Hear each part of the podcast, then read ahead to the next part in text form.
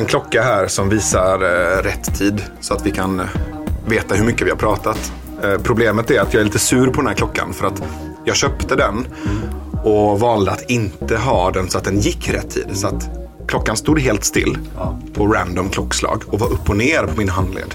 Lite som en gimmick-grej för att jag gillar att påpeka att allting är påhittat så att även tid skulle vara påhittat.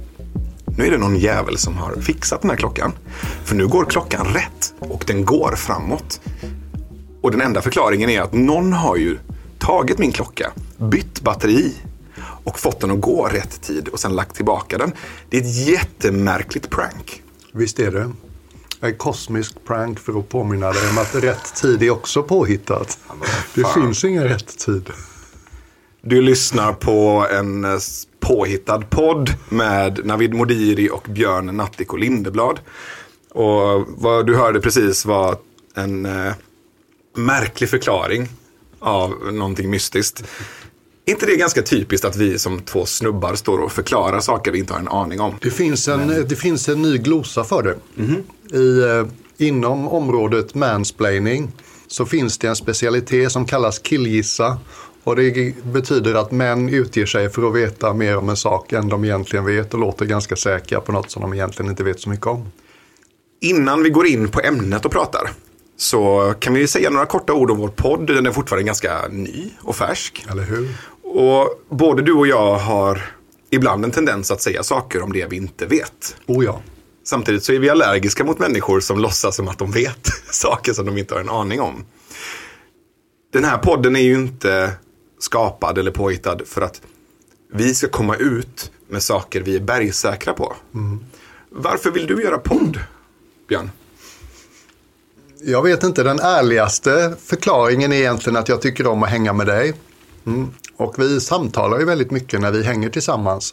Och det är här ett sätt att låta andra delta när du och jag samtalar om någonting. Just det, för vi bestämmer ju inte de här ämnena själva utan vi frågar ju folk på Facebook. Och idag ska vi strax börja prata om maskulinitet. Jag har fått ett grått skäggstrå. Ja, det kan inte vara många för det ser fortfarande väldigt enhetligt mörkt ut. Ja, men jag har fått ett grått skäggstrå. Jag tycker vi kan i den här podden just idag när vi pratar om maskulinitet. Kan vi prata lite, lite skägg? Jag skulle vilja nämna någonting om skägg, för jag har skägg och du har inte skägg. Min käre far var en av dem som inte godkände när jag började odla helskägg. För honom påminde det här skägget om eh, väldigt negativa aspekter av eh, fundamentalistisk eh, religionsutövning. Han det. tänka på, på mullorna och, och liksom, eh, extremtalibaner och jihadister och sådär. Och det var ingen positiv association för honom. Så när hans son, som, som, som han har liksom, han har offrat och gett upp sitt liv i sitt hemland för att ta sitt barn till en ny trygg plats och, och ungjäveln odlar skägg och ser ut som de som han flydde landet för. Så blir han lite skeptisk och lite sur på mig. Detta var för några år sedan jag odlade skägg. Vet du vad som hände för tre veckor sedan? Nej. Min pappa började odla skägg. Oj. Han är så fin. Och det är så här silvergrått och bara så här massivt och du vet så här. Han ser liksom så här vis och finurlig och klok ut. En liten Hisings-Osho. Nu namedroppar du och gjorde ett skämt av din namedropping. Vänta lite, en hissings-osho, vad menar du med det? Osho är ju liksom den visa indiska mannen som så många västerländska unga människor satt vid hans fötter och inhämtade hans visdom. Och han hade ju ett långt silvrigt skägg så vitt jag minns. Det här är också gurun som, eh, som inhalerade lustgas innan han gick upp på scen och hade 99 Rolls Royce. Så jag vet inte om vi ska jämföra honom med min pappa. Min pappa har faktiskt bara 97 Rolls Royce än så länge. Jag skulle vilja börja med en fråga. Hm? Jag är inte lika politiskt och socialt verserad i Sverige känner jag som du eftersom jag varit borta så länge.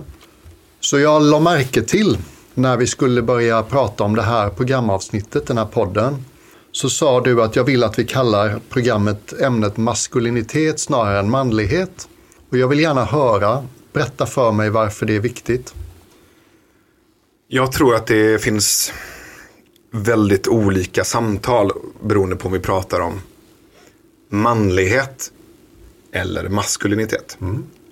För maskulinitet är inte nödvändigtvis kopplat till eh, till kön.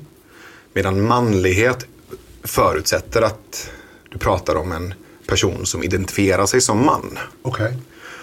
Och jag tror, jag tror mig känna att, att maskulinitet det ger en större rymd för ett samtal. Och jag är nyfiken på begreppet också. Vi kanske kan göra så att vi kan försöka prata om eh, de olika begreppen, båda begreppen. Ja. Men sen vara tydliga med när vi pratar om manlighet och när vi pratar om maskulinitet. Först och främst så kan vi börja med att säga att vi som står här och snackar är ju två personer som identifierar sig som män. Och du är en, några år äldre man än jag. Du är 20 år äldre än mig. Eh, Eh, du är 55, jag är 33. Jag har ju få vänner som jag umgås med regelbundet eller få manliga vänner som jag umgås med regelbundet i min, i min nära miljö. Som är äldre män. Um, ja, det är väl min pappa och min morbror och så ett par kompisar. Men du är ju den äldre mannen som jag umgås med mest. Det finns någonting i mig som, som ser upp till dig. Och då menar jag inte på ett hierarkiskt sätt. Men det känns väldigt tryggt och skönt att ha, ja men, jag vet att du kanske inte håller med om det här, men att ha en stor, som en storebror. Det handlar inte om att hålla med om, för du beskriver din värld. Ja, okej. Det är inte för mig att hålla med om. Nej, okej, men vad fine. Men då får, då, då får jag ha den upplevelsen. Jag upplever dig som en vis eh, storebror som har en hel del egenskaper som jag ser upp till. Eh, Eh, och sen känner jag att vi har mycket vi kan ge varandra också, så jag känner mig inte i underläge alls. Och där blir det ju lätt för mig att prata om de stora frågorna med dig. Att prata om döden och livet och kärlek och, och intuition. Och det är väldigt lyxigt att, att ha det. Mm. För jag undrar hur det skulle vara om du var kvinna till exempel. Om jag skulle känna så starkt för den relationen. Jag har ju ingen äldre kvinna, förutom min mamma, som, som nära vän, så nära som vi är på det sättet.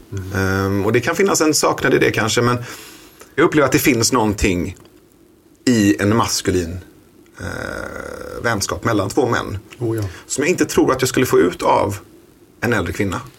Det kändes nästan lite jobbigt att säga det. Ja. Jag förstår precis vad du menar. Och jag märker att jag har inte så mycket tankar formulerade kring det. Jag är ju äldst i syskonskaran i min familj. Så jag har inte haft något stora syskon. Men jag minns att när jag blev munk och fick de här, vad ska vi säga, mentorerna. De var inte nödvändigtvis så mycket äldre än mig i biologisk ålder. Men de hade varit med längre kring det vi delade. Och jag tyckte så himla mycket om det. Eh, och det var väldigt lätt för mig och vad ska vi säga, koppla upp mig i den relationen. Någon lite mer erfaren man som, vad ska vi säga, är lite mognare än jag i ett visst avseende, det vi delade, buddhistmunkslivet. Och jag tyckte väldigt mycket om det. Det var som att någonting inombords stillnade när jag upptäckte att ah, det finns män jag kan luta mig mot.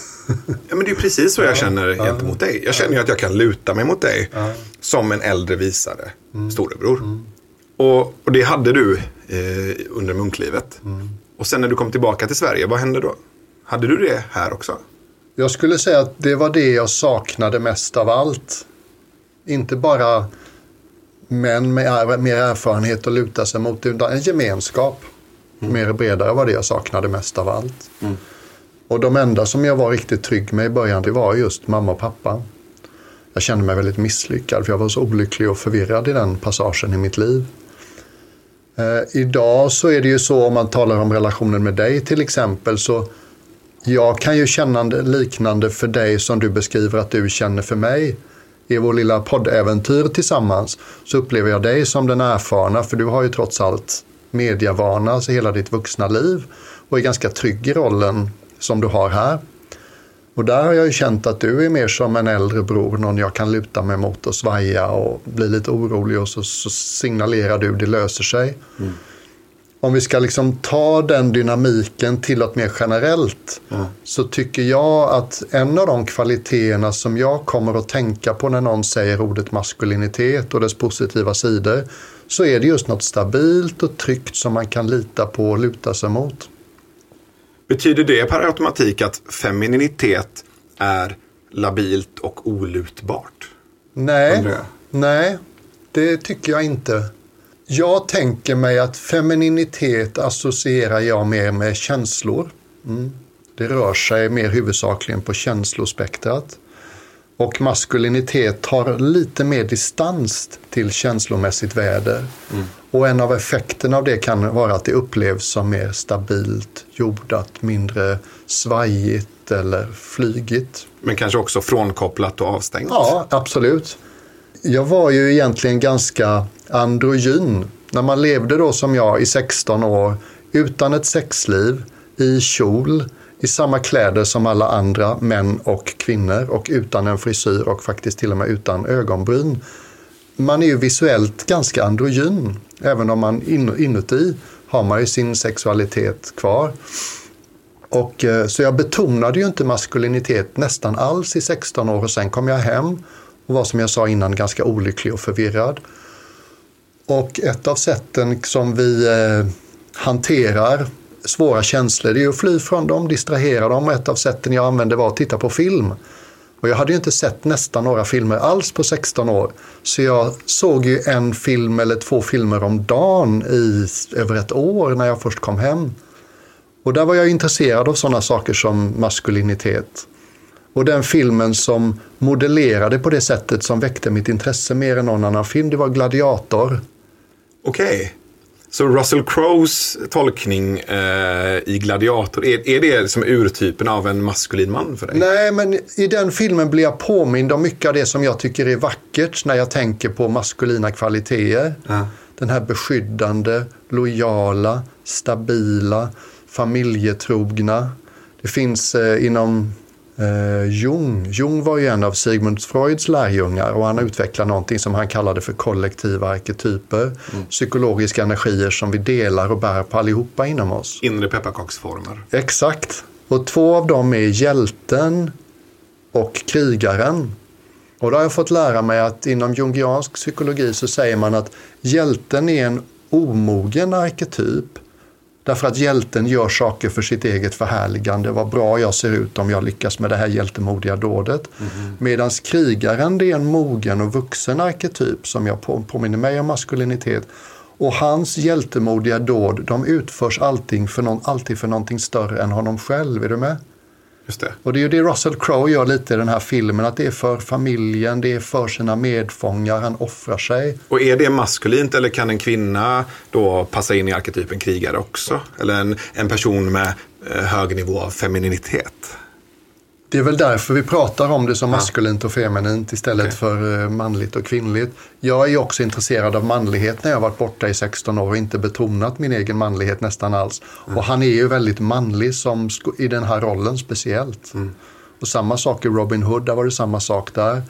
Hjältemodigt men alltid för någonting större än självförhärligande. Men både Robin Hood och Gladiator som du nämner som mm. exempel mm. är ju två eh, karaktärer som eh, använder våld och aggressivitet ganska mm. mycket. Hur, hur, jag tänker det är i relation till mycket av det buddhistiska, mm. Eh, där du inte ska skada andra varelser. Mm. Eh, där får inte jag ihop det riktigt. Och jag funderar också mycket kring maskulinitet och aggressivitet till mm. exempel. Mm. För jag upplever inte att femininitet, jag kan inte säga ordet, men det feminina snarare, mm. mm. upplever inte jag som lika explosivt aggressivt. Mm. Utan mer läkande, helande. Mm. Och jag kan också känna att när det feminina i mig får ta plats, mm. då är jag inte lika nära till aggression. Men i vissa situationer så märker jag hur det aggressiva i mig väcks vid liv och jag skulle kunna, jag skulle kunna bita halsen av någon. Mm. Och, och, det kan skrämma mig lite också. Mm. Att det där djuret nästan bor inuti mig och skulle någon skada min dotter till exempel. Mm. Jag vet inte riktigt hur jag skulle reagera på det. Det vet jag. Eller jag vet nog och det skrämmer mig. Jag skulle nog bita halsen såklart, av personen. Ja. Såklart. Jag vet inte, jag tror att din replik grundar sig i en uppfattning om mig eller en buddhist som jag inte känner igen mig i. Jag kan inte skriva under på att våld alltid är fel. Jag kan tänka mig massa situationer där jag kommer att skydda de som står mig nära om våld och aggression kommer nära dem. Jag har inte ens en åsikt om att våld alltid är fel. Det finns gott om situationer i livet där man måste ta till fysiska men för att skydda det som man håller kärt. Så där, jag, jag har aldrig riktigt fattat eh, icke-våldsprincipen på det sättet. Därför att precis som du säger, skulle någon närma sig din dotter med våldsamma aggressiva intentioner så tror fan att du skulle göra vad som krävs för att de inte skulle kunna göra henne illa. Mm. Och även mig själv. Klart jag skulle försvara mig om någon gav sig på mig. Mm.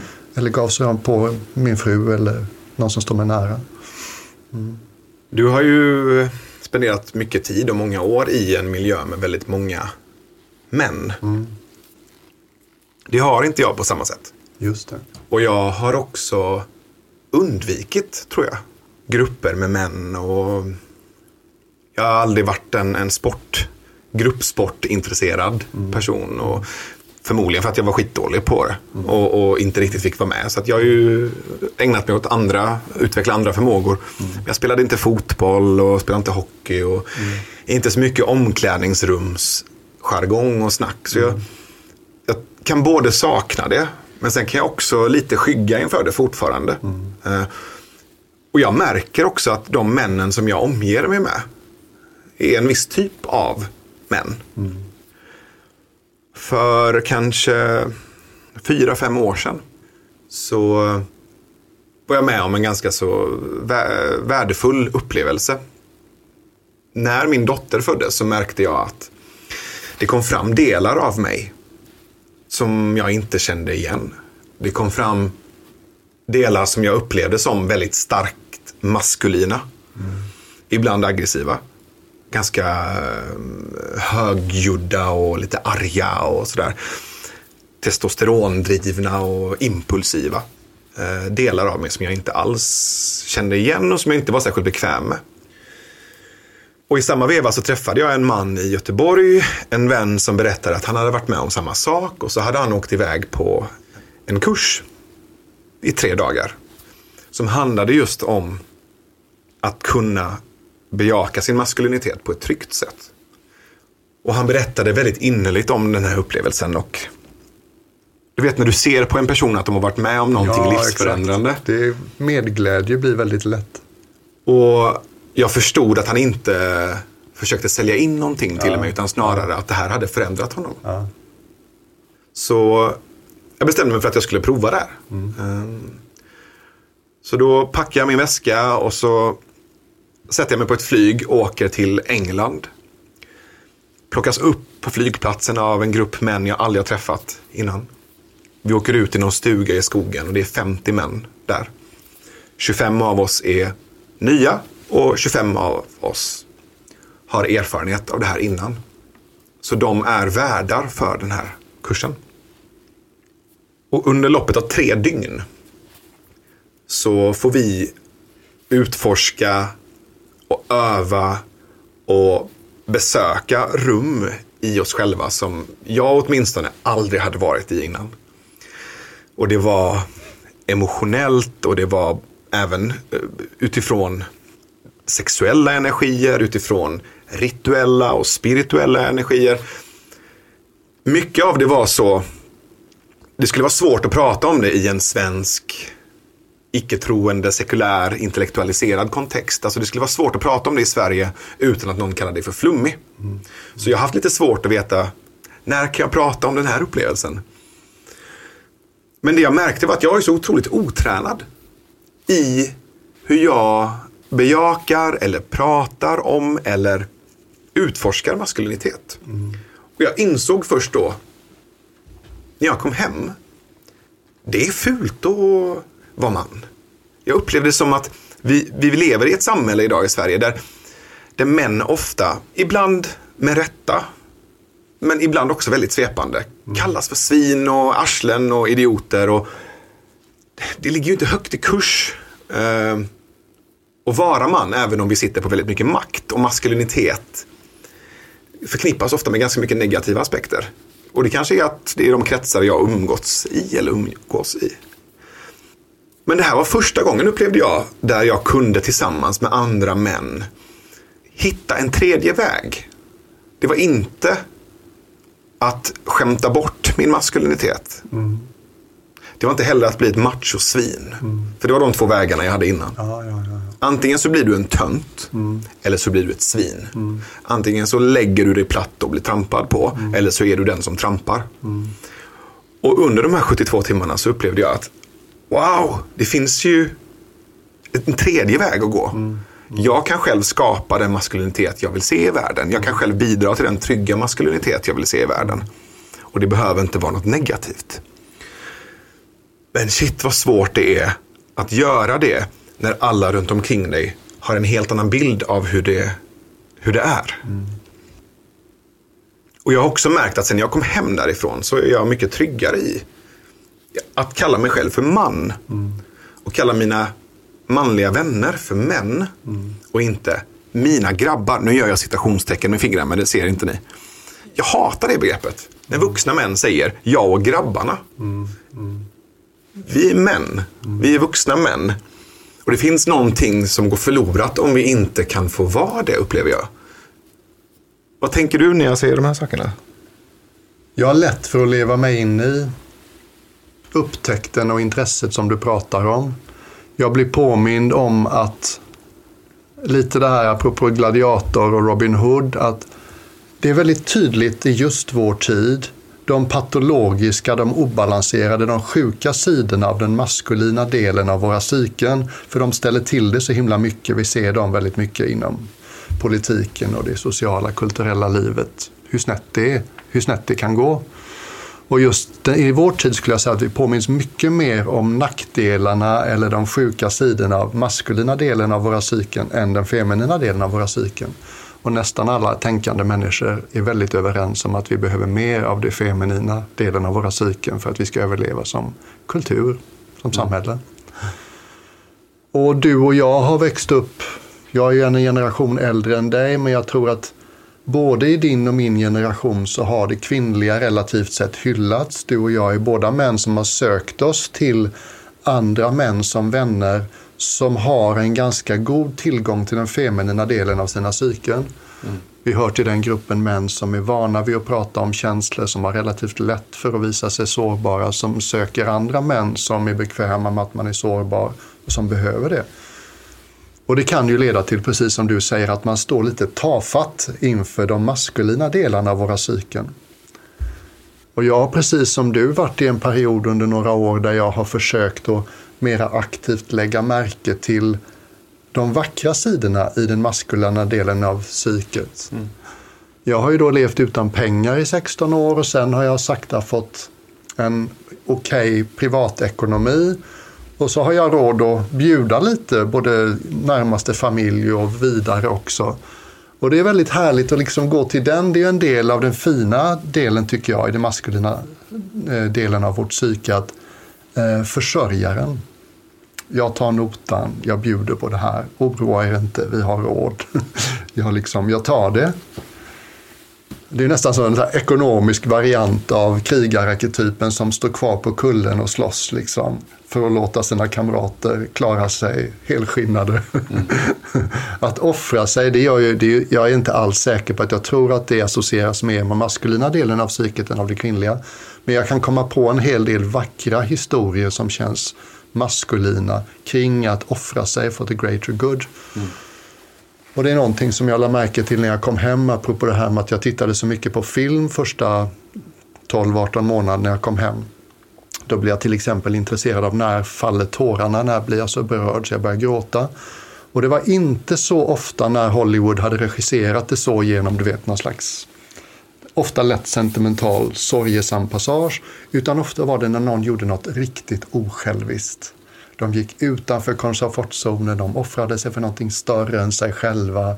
De så att säga la sig eller dog för att någon annan skulle få gå vidare eller leva.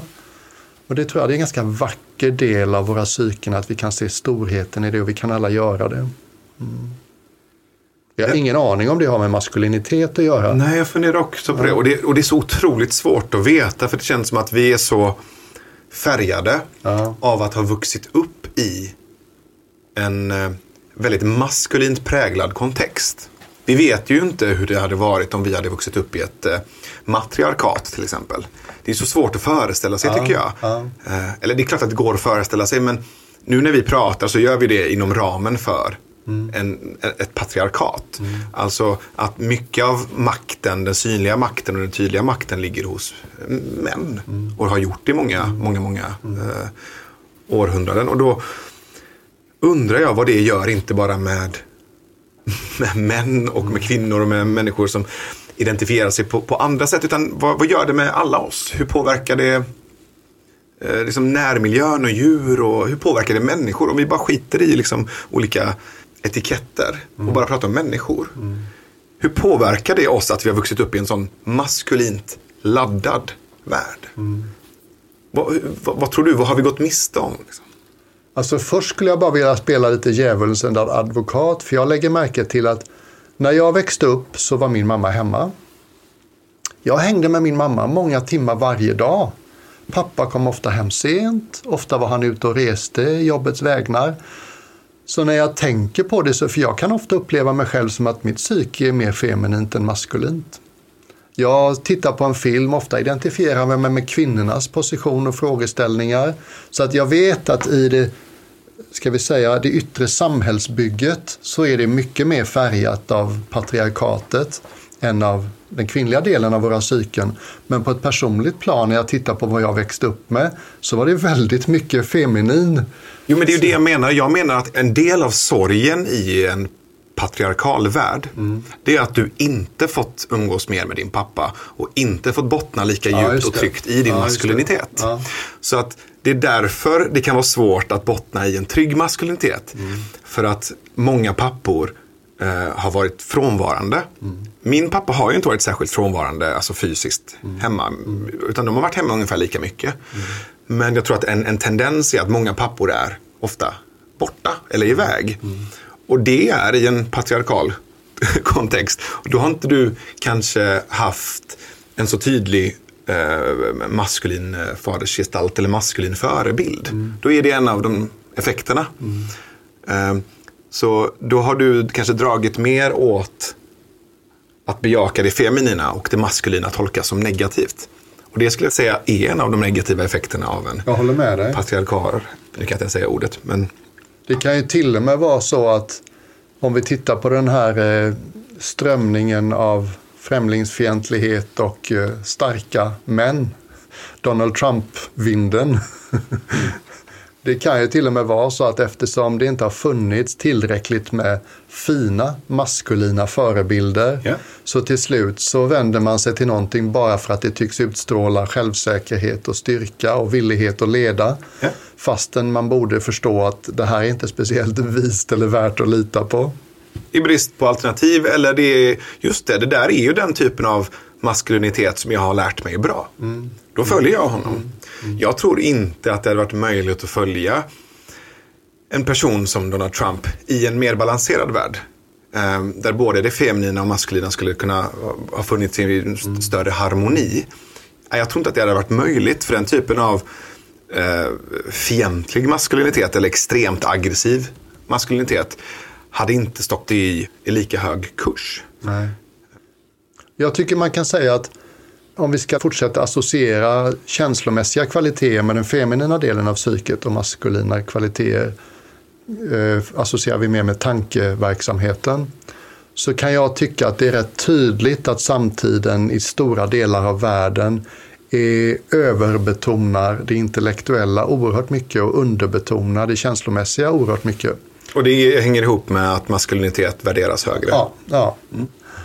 Vi hade du vet, tre thailändska munkar på besök i klostret i England och vi bäddade så fint för dem i varsitt rum.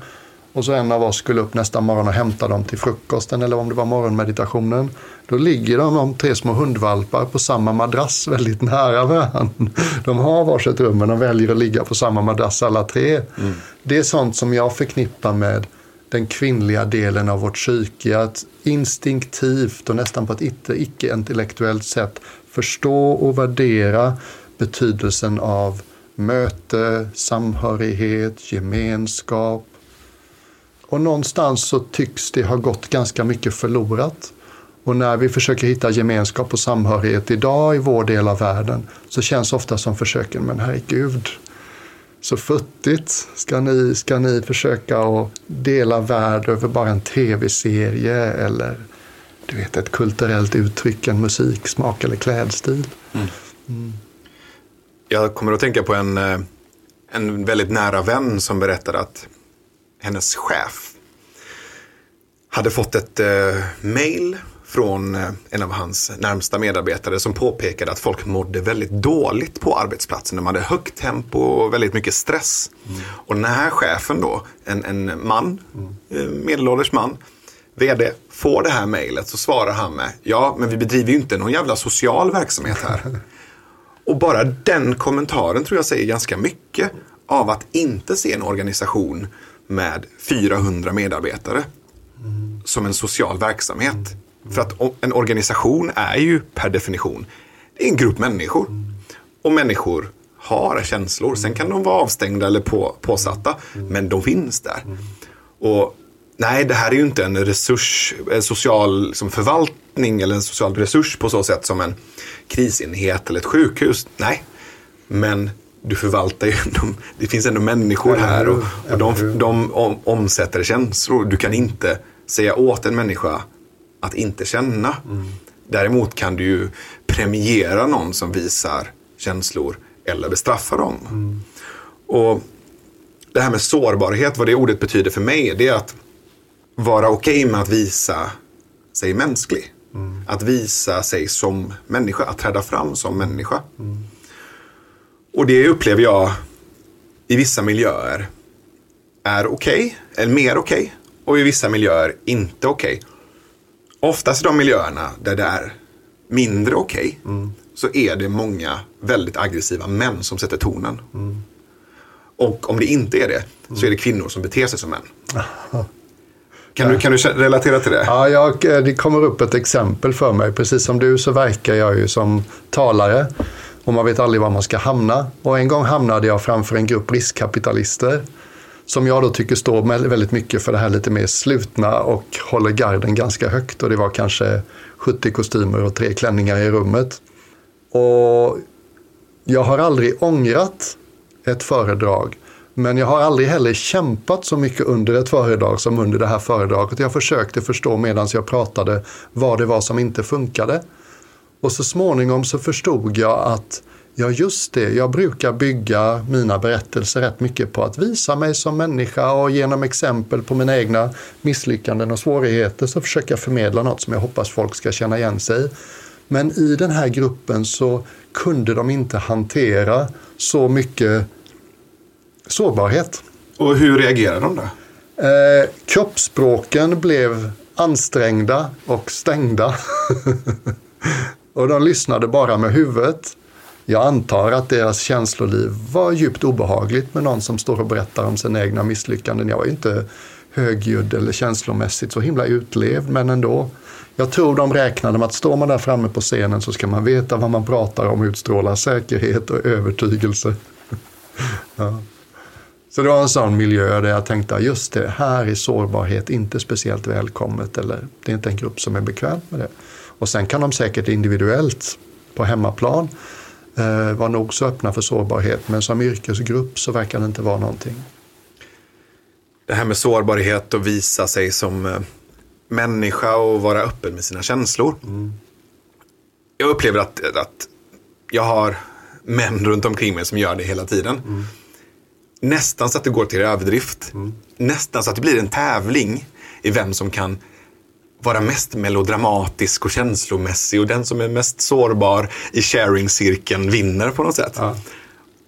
Men det är ju inte på riktigt heller. Så att jag kan också, om vi nu ska, nu, nu har vi liksom kritiserat det här avstängda manliga perspektivet då, där du inte alls ska visa. Mm. Men sen så, jag har ju också varit med om motsatsen eller motreaktionen. Mm. Där det handlar om att hela tiden berätta exakt vad du känner och förnimmer och mm. sårbarhet blir liksom den enda valutan. Mm. Men jag köper inte det heller för att det är ju den avstängda aggressiva maskuliniteten där du inte ska känna någonting är en motreaktion. Och sen blir motreaktionen på det någon slags supergränslös, total mm. sårbarhet som blir kladdig och förlåt men äcklig. Mm. Och det är också en motreaktion. Ja. Och inget av det blir balanserat. Och jag har varit i båda läger. Jag tycker båda är skitjobbiga. Jag vet inte om du känner igen dig i det, men jag känner att när jag är känslomässigt närvarande så är mitt uttryck ofta ganska kortfattat. Jag är i kontakt med det. Jag behöver inte hålla på och förklara, försvara, analysera. Det är ganska kort och kärnfullt. Det är som min inre norrlänning. Medan ju mindre i kontakt med mitt känsloliv jag är när jag talar om det, ju mer långrandig och komplex blir jag.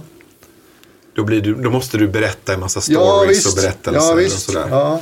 Och det är ju lite, om vi ska tala om andlighet och den sortens andlighet som lockar mig, så är jag ju väldigt intresserad av tillståndet där vi är fullt närvarande i och med oss själva utan att ta i besittning, identifiera oss med. Det är ofta, tycker jag, det som liksom gör livet onödigt svårt för oss. Mm. Och jag har liksom haft ögonblick när jag har kunnat möta en vrede eller en djup ilska. Och det är en känsla som jag är ganska rädd för och som munk skämdes man lite extra för den. Men att faktiskt bara kunna sitta och uppleva den fullt ut utan att tycka någonting om den, utan att försöka förstå eller försvara den. Det är mäktigt och väldigt eh, vitaliserande. Som du vet så efter sju år i Thailand så flyttade jag till England som munk. Bland annat för att jag var trött på att leva med bara män. Vad var du specifikt trött på?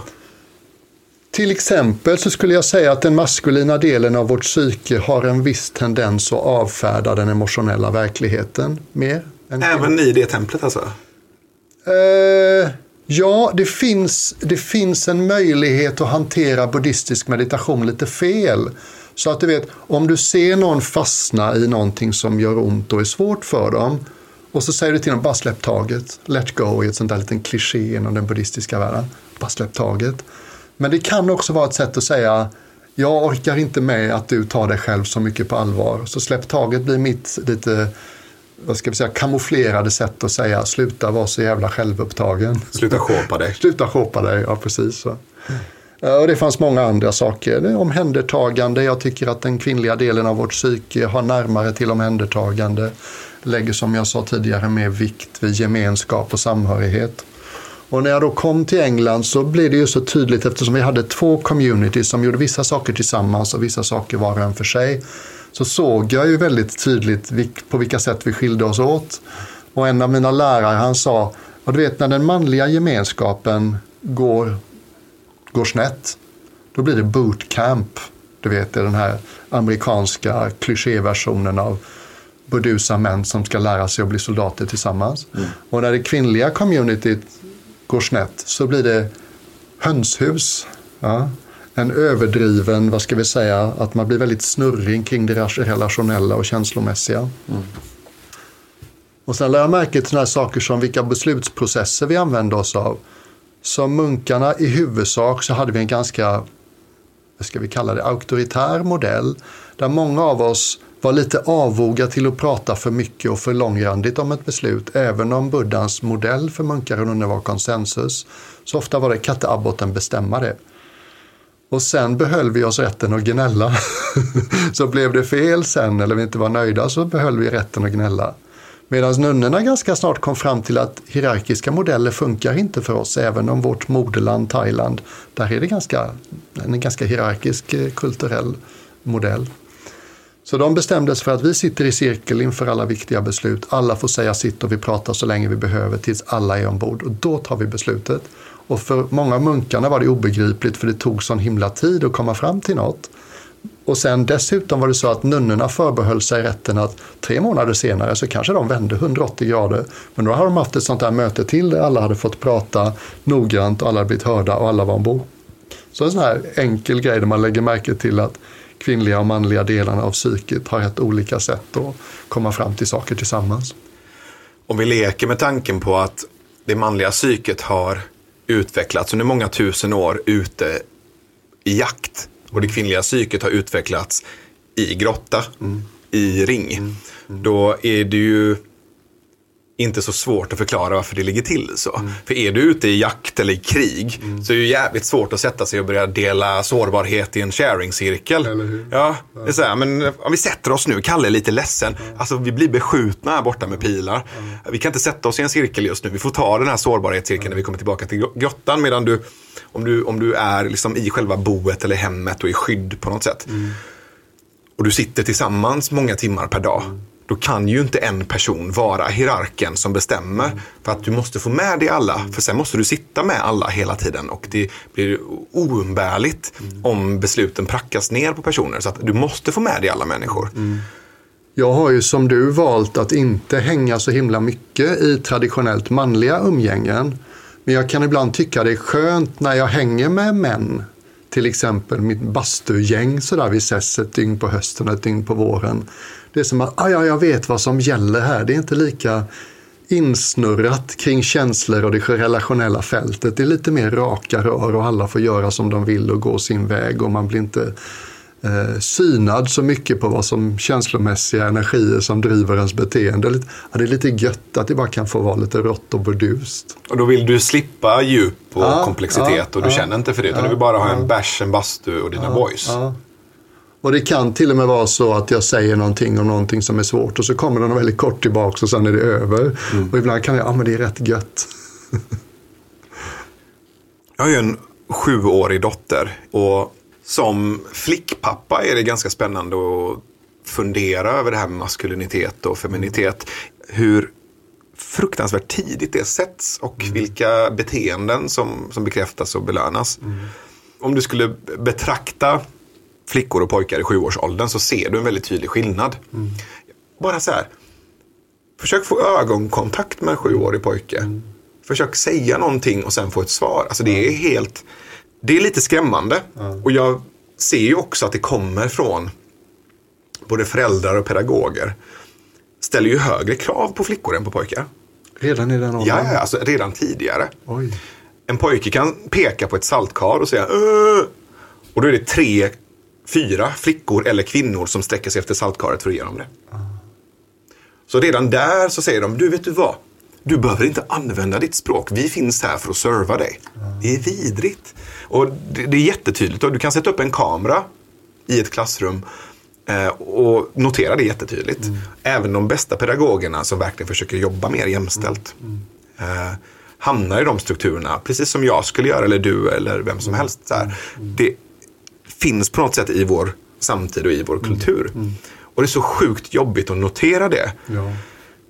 Um, och jag gör det själv också. Jag blir förbannad på mig själv när jag behandlar henne utifrån flicka eller utifrån att hon skulle behöva mer skydd eller vet, mm. att hon kanske inte skulle göra vissa saker. Sen måste jag hela tiden hämta tillbaka min egen närvaro. Mm. För att inte använda vissa ord eller viss terminologi mm. gentemot henne bara för att hon råkar vara flicka. Mm. Utan säga att hon ser cool ut, att hon är stark, att hon, du vet. Just det, ord att, som man kan säga till pojkar också. Ja, ja visst. Mm. Och det är flera gånger hon har kommit hem och så har hon frågat mig, men pappa varför håller pojkar på sådär? Ja. Varför gör de så? Ja. Och jag vet inte riktigt vad jag ska säga. Det är klart. Vi vet ju inte ens om vi föds med det eller om vi plockar upp det under de korta åren innan man är sju. Jag är också rädd för att hon ska växa upp i samma relation till det maskulina som jag gjorde. Mm. Att det är dåligt. Mm. Mm. För det är inte det jag vill säga heller. Nej, såklart.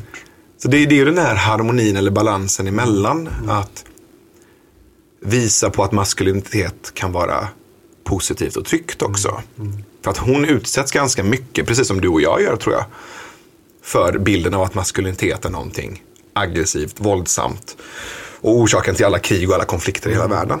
Ja, något man ska liksom vara rädd för. Ja, men precis. Kan det vara så att i, takt med att vi har blivit socialt och könsbetingat mer medvetna som kultur i Sverige så kan det vara så att man kanske nästan är lite ängslig och rädd kring att det faktiskt kan finnas vissa genomsnittliga grundläggande skillnader mellan pojkar och flickor. Hur menar du då till exempel? Om man så att säga ska behandla sina barn som att jag har inga förutfattade meningar kring hur du ska vara. Mm. Så signalerar man ut något lite ängsligt som kanske gör det lite svårare för barnet att bara vara sig själv. Mm. För att det läggs ett ytterligare nivå på det hela som Ja, det där verkar pappa tycka är bra. Det där verkar pappa bli lite ängslig kring. Och så. Mm. Ja, men vi har ju inte ett naturligt och avslappnat sätt. Vi har ju inte en Nej. naturlig relation. Det kan vi väl bara konstatera att det är laddat. Ja. Både maskulinitet och feminitet är laddade. Mm, mm. Och vi har ingen naturliga, och jag vill inte använda ordet naturlig, men det finns inte en, ett avslappnat förhållningssätt Nej. till det. För att personligen upplever jag att när jag är i, i, i bäst balans med, med mig själv mm. så finns det både en feminin energi och en maskulin energi mm. som jag känner mig trygg i. Och om, man, om jag bara skulle liksom docka an respektive energi till respektive förälder mm. och tänka att jag har egenskaper och delar av min mor och egenskaper och delar av min far. Mm. Så tror jag att jag under min uppväxt var mycket mer connectad med min mamma. Mm. Och var väldigt trygg och bejakade de feminina sidorna. Mm. Kring eh, komplexitet och djup och omhändertagande och eh, kanske de mjukare delarna. Mm. Medan jag under de senaste tio åren har börjat lära känna och bejaka de delarna i mig som connectar med min pappa. Och att hitta och, och förstå honom, det har ju varit en del av att ja, men själv bli pappa. Mm. Det är mycket lättare idag att förstå min egen pappa när jag själv blev pappa. Men det var svårare, mycket, mycket svårare innan. Mm. För att vi prackats på mycket av den bilden av hur fel det är med maskulinitet. Ja, ja. Så idag söker jag väl snarare någon slags harmoni mellan de olika, mm. de två sidorna, eller de två delarna eller energierna. Mm. Och försöker hitta en trygg maskulinitet. Mm. Och då upptäcker jag hur otroligt lågt i kurs den eh, valutan befinner sig. Talar du om hur du själv värderar den nu eller andra? Jag, jag upplever att, att det är svårt att hitta män som är positiva förebilder, som har en trygg och mjuk och, och harmonisk maskulinitet. Ja visst, men om jag skulle ställa frågan då, i Sverige idag, en man som är allmänt en offentlig person som du tycker står för en del av det du skulle säga den vackra och fina sidan av maskulinitet.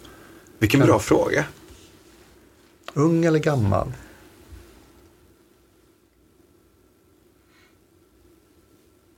Bara det att det är så svårt är Det är en väldigt talande tystnad ja, just visst. nu. Shit vad jobbigt. Jag kan lättare för om jag går till Hollywood, men i Sverige?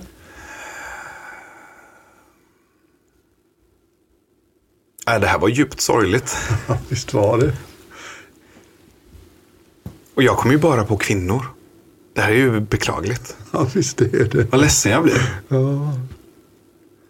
Nej, men, nu, nu Nej, men vet du vad? Så här är det ju att de männen jag kommer på det är tuffingar. Nej, men de är inte kända utan det är ju nära vänner. Just det, just det. Nu är de positiva förebilder ja, för visst. mig.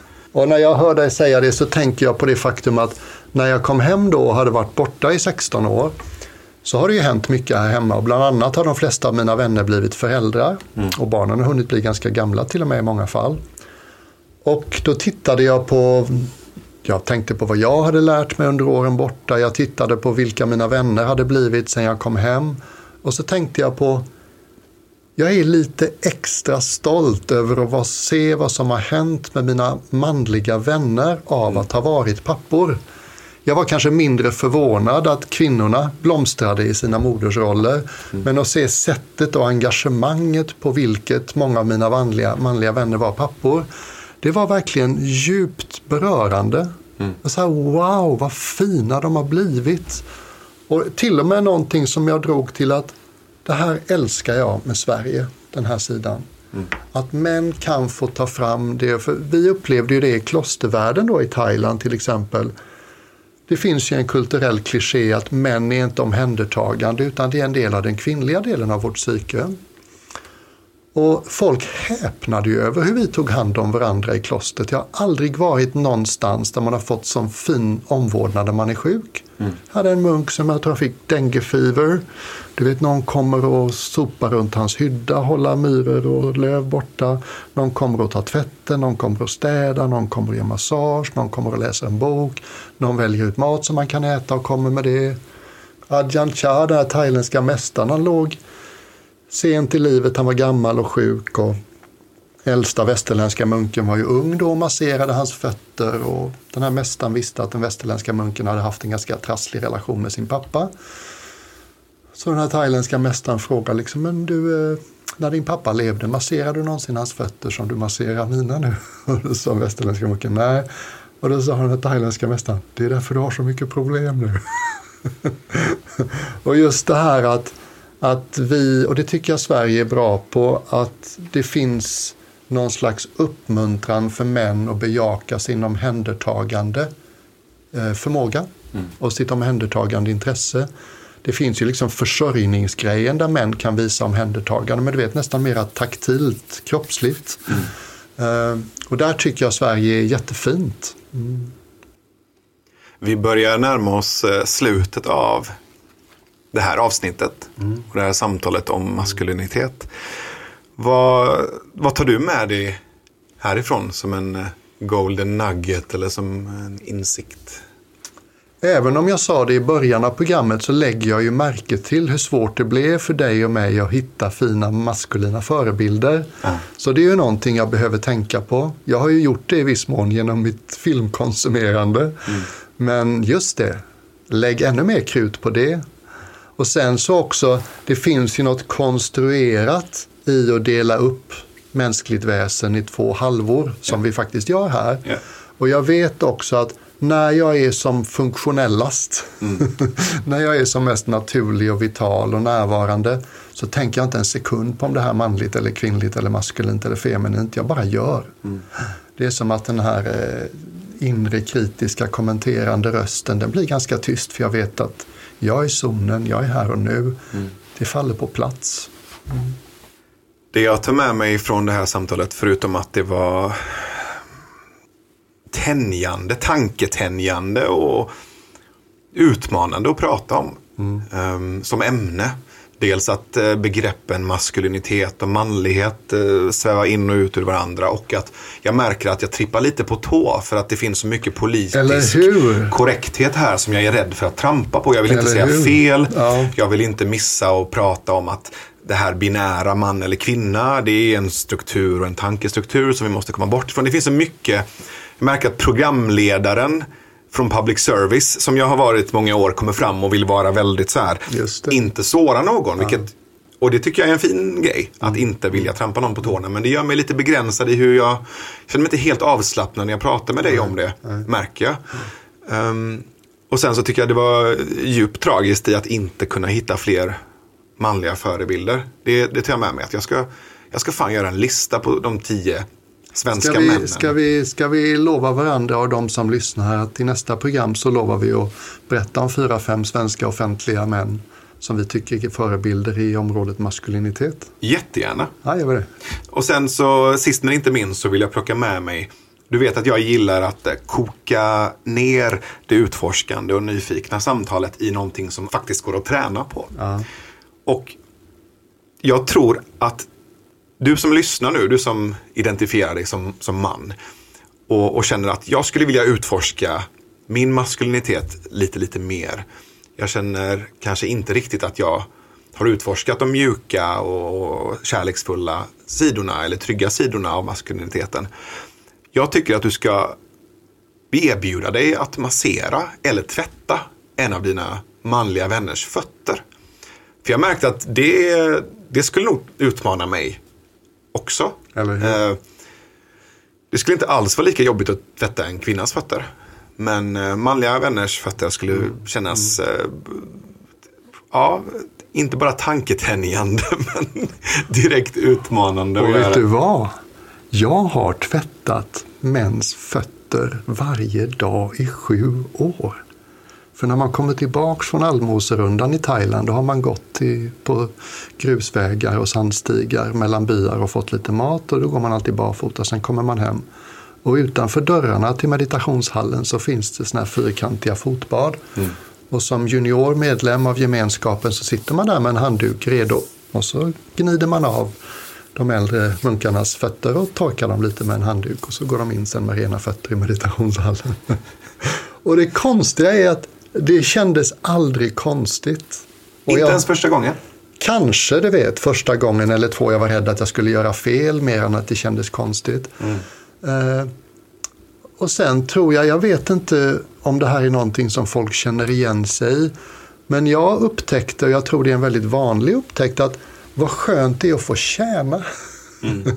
liksom, jag behöver inte vara någon. Allt som krävs av mig, skölja av deras fötter, torka dem lite med handduken and off they go. Vad fint, vilken enkel grej. En sån här naturlig ödmjuk gest, inga konstigheter, det är svårt att göra fel mm. och jag får ge någonting som inte är komplicerat. Så det tyckte jag väldigt mycket om så småningom. Mm. Så tvätta eller massera en uh, gubbkompis eller en uh, manlig väns fötter vill vi uppmuntra dig som lyssnar till. Och jag vill också uppmuntra med någonting. Mm. Eftersom vi tycks ha upptäckt, du och jag, hur nervösa vi är kring de maskulina sidorna av psyket i det här programmet. Mm. Så kanske du som är intresserad och lyssnar Försök att lägga märke till några gånger under den närmaste veckan när du gör någonting som du förknippar med maskulinitet. Mm. Och låt dig smaka på skönheten i det. Då vill vi tacka för oss för idag. Eh, tack till dig som har lyssnat. Vi som pratat idag heter Björn Nattiko Lindeblad och Navid Modiri. Ljud och klippning av Henrik Wahlström projektledning Caspian Almerud och producent var Amanda Pessikan. Maila oss gärna frågor och teman ni vill höra på bjorn och navid gmail.com. Bjorn och navid gmail.com. Och hör av er om ni gillar det vi gör eh, eller inte gillar det vi gör. Eh, kom med förslag på ämnen och teman. Och nu är det så att vi, vi älskar att podda och vi älskar att, att göra det här tillsammans med er. Och vill ni stötta oss så gå gärna in på patreon.com p-a-t-r-e-o-n.com snedstreck Björn och Navid. Och så kan du stötta oss med en slant så att vi kan fortsätta göra våra poddar. Och det här är två pingviner som säger tack och hej. Hej då med värme och tacksamhet från den arktiska natten och det lilla isflaket. Hur var det nu med pingviner på Arktis? Är det Arktis? Aj, eller? aj, aj, det är Nej, Antarktis. Det är inte Arktis. Aj, aj, Skit också, det var någon som mejlade in och Men jag har lärt mig allt jag vet om pingviner på Happy Feet. Så att ja, jag... men det är inte en dokumentär, Björn. Asså? Ja.